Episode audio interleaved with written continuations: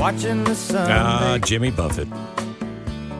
You know, I I was lucky enough to interview him many times and and loved it, but I was even luckier this weekend to talk to two, three, four really good friends um, who knew him very well. A couple of them were very close to him, and just reinforced things that I think it's important for people to know. The whole slacker, kick back, party it up life. That's not who he was at his core. That certainly was the business, and he certainly loved that life, and he loved his fans. But he was an absolute genius when it came to business. One of the well, most well-read guys you would ever see, not just in music but in show business. And he was a terrific musician. And if you need backing of that, you just see the long list of people who are lining up to pay tribute to him this week. And I love this from James Taylor. My friend Jimmy Buffett was a real example of a man, no puffed up defensive macho BS, but a model of how to enjoy the great gift of just being alive. And that's what he shared so generously with us a positive enthusiasm being here that so few of us knew how ill he was is essential Jimmy Buffett. He had no intention of burdening us with his illness. Taylor continued, he told me a story once about him and Savannah, it's one of his daughters. They were wake surfing in a harbor somewhere. There was a huge freighter leaving port. Jimmy somehow got the captain of the freighter on the radio. Well, it turns out the guy was a parrot head, and he adjusted his course and speed to give Jimmy and his daughter a perfect ride to wake surf. Oh, cool. That's living the life. Did your dad do that for you? Yeah. I mean, just it goes on and on and on. He died Friday night. He had something called Merkel cell skin cancer. It's awful. It's awful. And at 76 years old, you know, I've told you about my skin cancer issues. You know, if you grew up in the 70s, you didn't know from from sunblock, you didn't Right. know from SPF factor this or that. And you Matter of fact- probably didn't go get skin checks every year. No, no, you're putting oil on your head. Mm-hmm. You know, and you're holding up a tinfoil thing uh, Right. to uh, Yeah. make sure you're getting even more sun. Well, he fought it for years with one of the best dermatologists in the world in Boston, and eventually with some experimental treatments in Houston. And eventually it was done. Um, as I said, 76 years old. And two months ago this weekend, he made a surprise appearance at Mac McAnally's Rhode Island show where they did five o'clock somewhere. How about a little five o'clock somewhere? This actually from uh, the Buffett concert at Wrigley Field.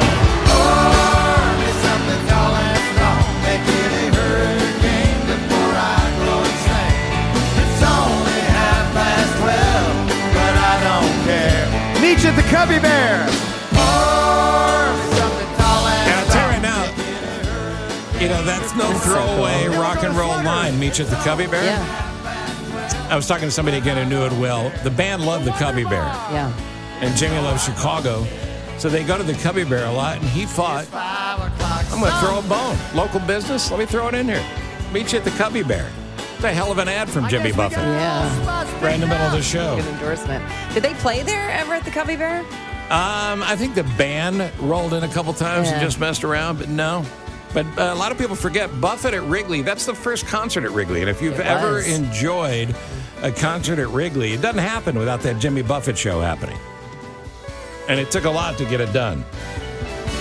Um, he was married to Jane, not this Jane, that Jane, his wife, for 46 years.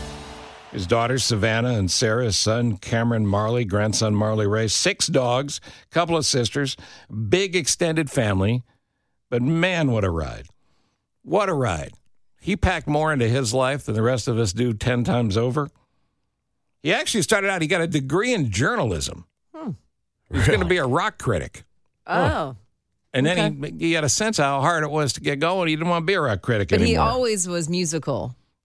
Yeah, yeah, no, he had that talent, but uh, we just couldn't get things going. Uh, It turns out he'd record for over 50 years, and then Margaritaville come Monday, 5 o'clock somewhere, just uh, put them over the top. Now, this is cool, too, in my extensive research of the weekend. You know, Timothy B. Schmit from the Eagles? Mm-hmm. You know, he sang with Buffett many, many times and with the Coral Reefer Band. He's the guy that came up with Parrot Heads. Oh, really? Yeah, Timothy B. Schmit. Buffett used to call his music gulf and western music, gulf, G U L F. And he always wanted to be a country Right, in star in the early days. Gulf and western. There you go. Uh, he was a pilot. Uh, he was a sailor. And one friend of mine said he had this great attitude. It was take what you can, don't get caught, try not to hurt anybody, and have fun while you're doing it.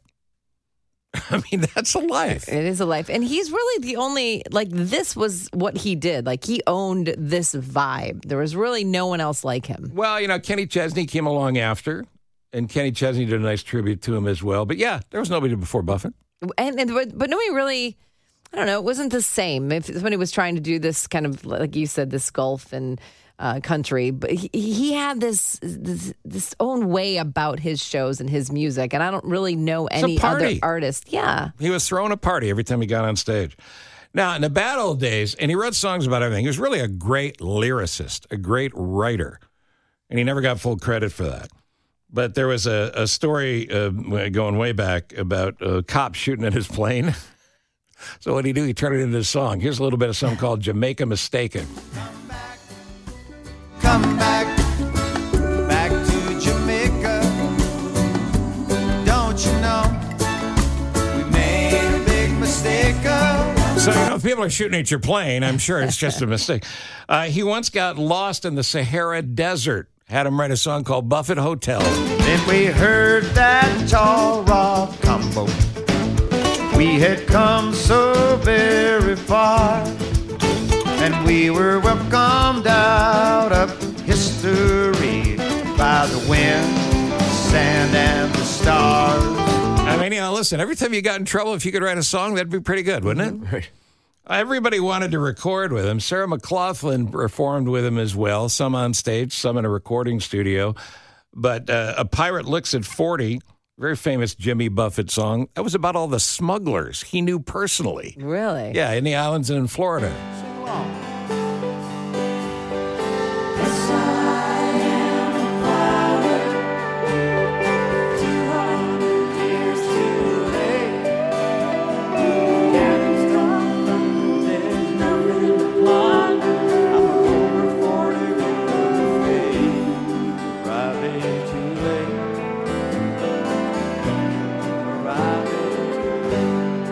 Can just imagine how cool his life was to be able to look out on the crowd swaying back and forth because everybody knew the words.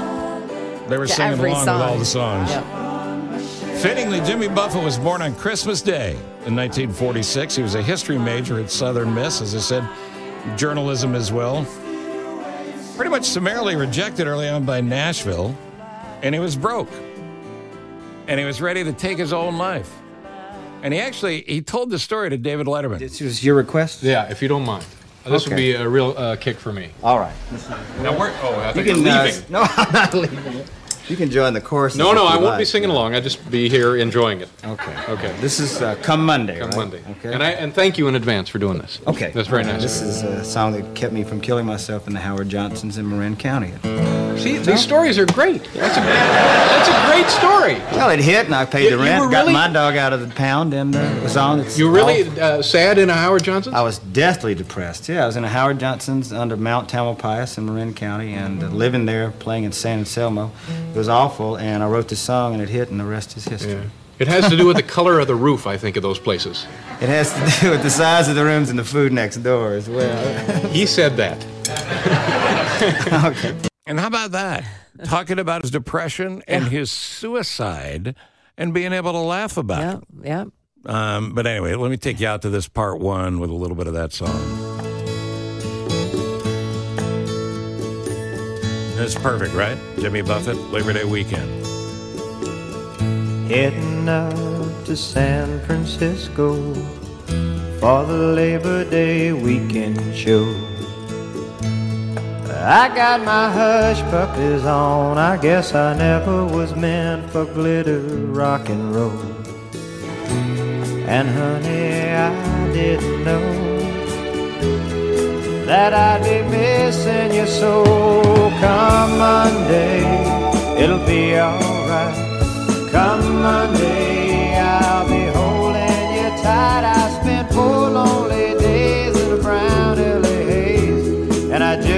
want you back by my side. Uh, coming up, part two of uh, a bit of a tribute, if you will, for uh, the great Jimmy Buffett. But first, we do the news at a minute after seven on the Big 89 WLS. Rent a cars and westbound trains.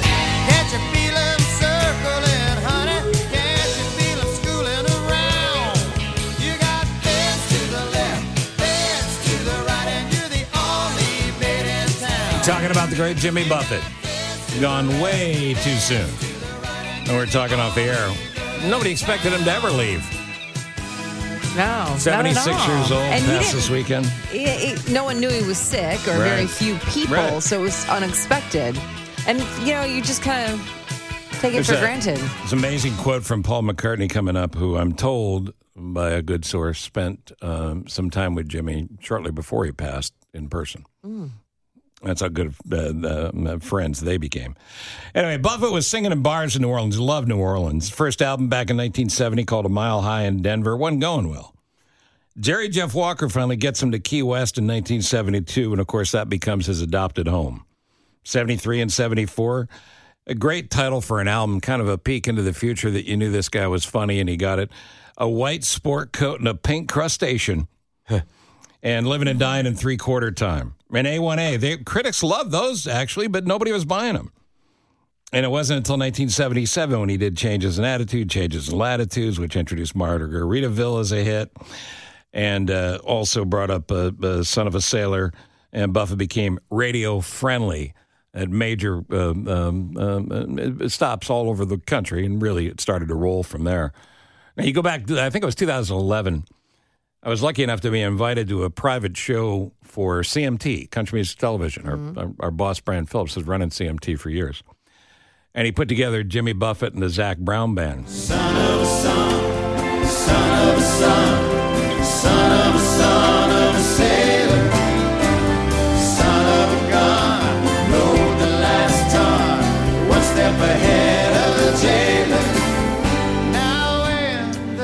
I would highly encourage you to uh, watch those Crossroads clips. This is a fantastic show. I don't know, 500 people maybe there. Mm-hmm. But just a, a great, That's great fun. night. So why is a guy with a couple of hits such a big deal? Well, one of the other things is everybody that met him thought they were his friend, and it wasn't a fake thing. He had a great curiosity about life, which I think is why he ran all over the world and did all the things he did, and why he never stopped. But when he was with you, if you weren't setting off his BS meter, he's happy to talk to you and happy to know you. He told the truth. He was always honest about where he was, who he was, what he did, what he did wrong. He said, I got older too, and I kind of started to realize I know who I am and I know my limits. And I loved his take on critics in the, in, back in the day. This is a quote from Buffett. He said, I just don't listen to him anymore. Because as Faulkner said, how many rock stars quote Faulkner? Right? You know, as Faulkner said, I don't read reviews because they hurt my feelings. Uh, some critics would say, well, he's just playing the same old S word. Well, that's what people uh, pay to see. I'm an entertainer. And until I can fill up, uh, or until I can't fill up seats, I'm not going to listen to any of that. I listen to my audience. I connect with my audience. I don't play at my audience. I play for my audience. And again, the line of people lining up to pay tri- Sheryl Crow. Just saw him while I was recording with Dolly Parton and Emmylou Harris. He was as he always was, a bright light, wonderful sense of humor, always warm. Gonna miss knowing he's on the planet, but I know he's up there sailing that bright blue Caribbean. Bob Dylan loved him, loved the lesser known stuff. Bob Dylan called Jimmy Buffett a great poet. How about that? Clint Black, Jimmy Buffett is one of my biggest influences. Got to work with him many times. Discovered firsthand that he was exactly what we hoped he would be. He was a modern day Mark Twain. Kenny uh, Chesney will make you cry. Kenny Chesney oh, said he owed everything to Buffett. Really? And over the weekend, he got out on the beach near where he lives to do Salem, um, and uh, and son of a sailor, um, and uh, shared a video of him doing it. And he's crying when he was talking about it. Brian Wilson from the Beach Boys said, "Love and mercy, Jimmy." Elton John wrote, uh, "Jimmy Buffett has uh, and was a unique and treasured entertainer. His fans adored him." And he never let him down. He said, It's the saddest news. A lovely man gone way too soon. Bob Seger, sunshine personified. Never met a human being that didn't like him. He's going to be greatly missed. And I talk about the range of people that came out to support him. How about this quote from Pitbull? Pitbull. He's on stage with Pitbull, had a great time with Pitbull because he could play anything, he could sing anything. He said, Jimmy, you live life and didn't let life live you. A true pioneer and a trailblazer. Thank God for Jimmy Buffett. And when life gives you limes, make margaritas. Rest in paradise. Uh, it just, it, it, the list just goes on and on and on. Love the Cubs. Of course, we mentioned this earlier. First concert at Wrigley Field was Jimmy Buffett, opened the door to all the other stuff. Over the weekend at the Alabama and Auburn football games, this is a boy from Mobile. You know, he grew up, part of his life was in Alabama. And the crowds at Alabama and at Auburn stadiums both stood up and, and were singing uh, Margaritaville, Wow. top of their lungs. Because again, everybody knows I just got the chills when you said that. Great musician, great man, and man could he write. Here's a few Jimmy Buffett lines. Take it all in. It's as big as it seems. Count all your blessings and remember your dreams. Takes no more time to see the good side of life than the bad. Go fast enough to get there, but slow enough to see. We got to roll with the punches, play all our hunches, and make the best of whatever comes your way. Buffett wrote, Some people never find it, some only pretend, but I just want to live happily ever after now and then. He said, Life's a journey that's not measured in miles or years, but in experiences. And I love this one too. Wrinkles will only go where the smiles have been. Mm-hmm. Now, he was a terrific writer, not just of songs, but of books. I told you, he read everything, incredibly well read. He wrote five best selling books. That puts him alongside Ernest Hemingway and John Steinbeck mm. Wow. as one of only six authors to top the bestseller list for both fiction and nonfiction. And of course, the business genius, record label, bars, restaurants, senior housing, cruises, resorts, casinos, clothes, gear, and merch. All that merch. Margaritaville, inarguably the most lucrative song ever because it opened the door to all Sure. of this.